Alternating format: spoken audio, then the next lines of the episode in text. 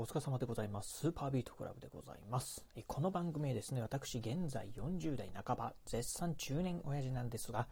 毎朝朝よじに起き、そして毎月にじゅっさつ以上の本を読み、そしてそしていっかげつさんびゃくキロ以上走るというですね、超ストイックな私が一人語りする番組でございます。え今日のねお話はですね、猛将の証、赤揃えについてねお話をしてみたいと思います。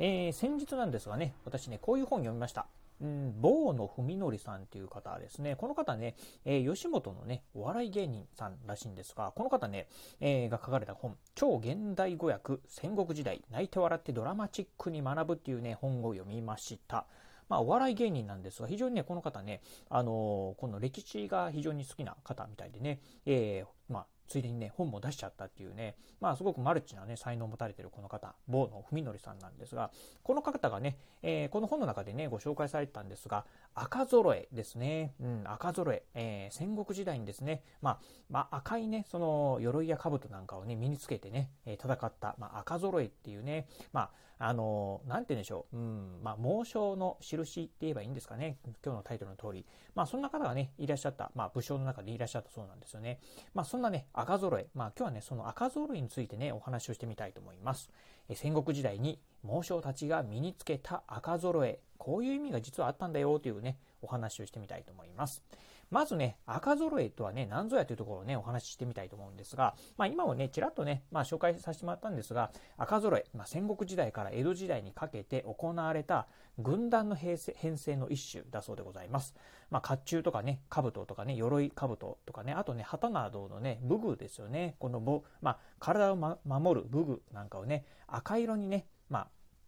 えーまあ、全体しましてですね、赤色に近い、ね、色彩で、ね、整えた編成だそうでございます。まあね、このいわゆるねあの真っ赤にね、まあうんえーまあ、兜とかあと鎧なんかをねして、そしてね旗なんかもね赤く、まあ、した、えー、軍団というのがね赤揃えだそうでございます。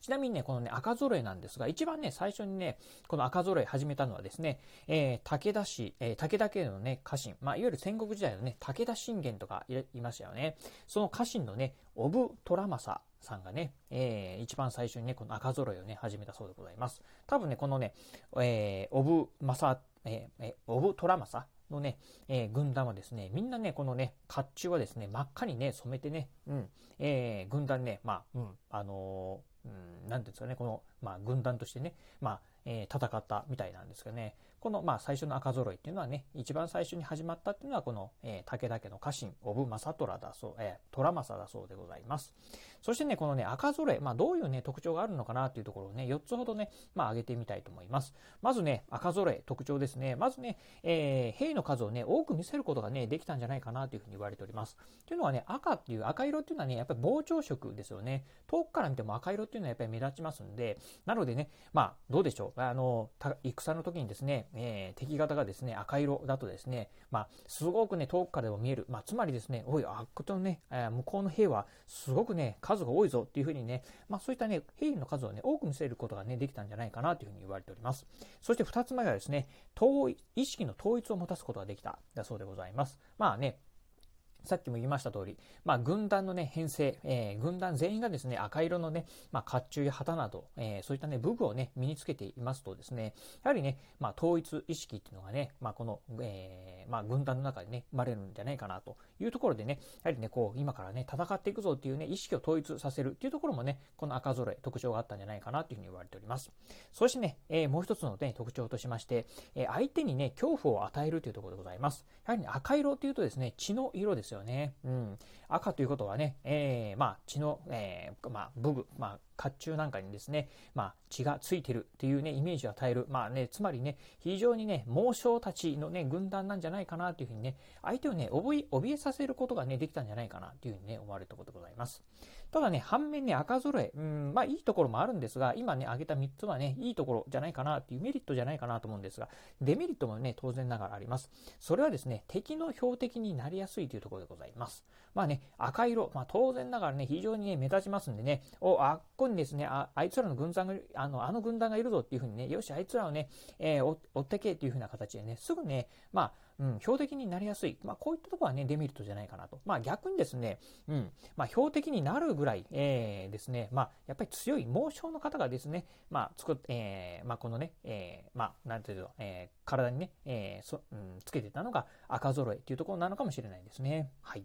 でね、この赤揃え、えー、赤揃えをね、使ってた代表的なね、武将をね、挙げてみたいと思うんですが、まあ、先ほど、まあ、赤揃えを始めたね、えー、オブ・トラマサ。まあ、この方もね、猛将というふうに言われております。そしてね、えー、このオブ・トラマサの弟である山形正景、えー、この方もですね、赤揃えをね、受け継いだそうでございます。そして有名なところでいきますとですね、真田信繁、えー、真田幸村といえばね、まあ、わかりますかね。うん、この方もね、猛将でございました。えー、この方もね、赤揃えだそうでございます。そしてね、井伊直政ですね。これもね、あの、大河ドラマなんかでやったんじゃないかなと思うんですが、井伊直政、まあ、この方もね、赤揃えでね、非常にね、有名な、まあ、武将。まあね、全員ね、特徴として、やはりね、あの、猛将と言われるね、非常にね、強かった、うん、方ばかりですよね。まあ、そういった方がね、赤揃えというのをね、つけたそうでございます。ということでね、まあ、どうなんでしょう。赤揃えがあるということは、青揃えっていうのがあったんですかね。まあ、あんまり聞いたことないんでね、青だとね、そんなに強いイメージじゃないんでね、やっぱりね、赤っていうのはね、強いイメージがあるんで、まあ、ぜひね、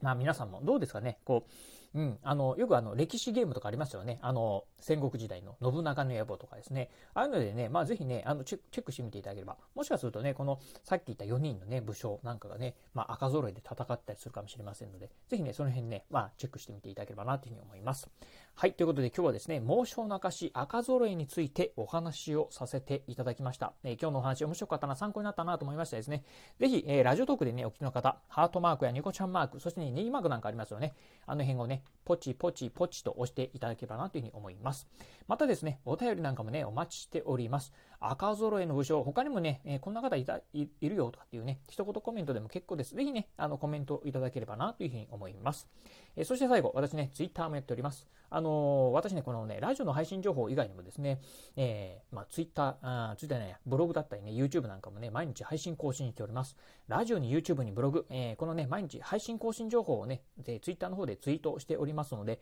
ぜひよろしければ私のツイッターアカウントの方もフォローしていただければなというふうに思います。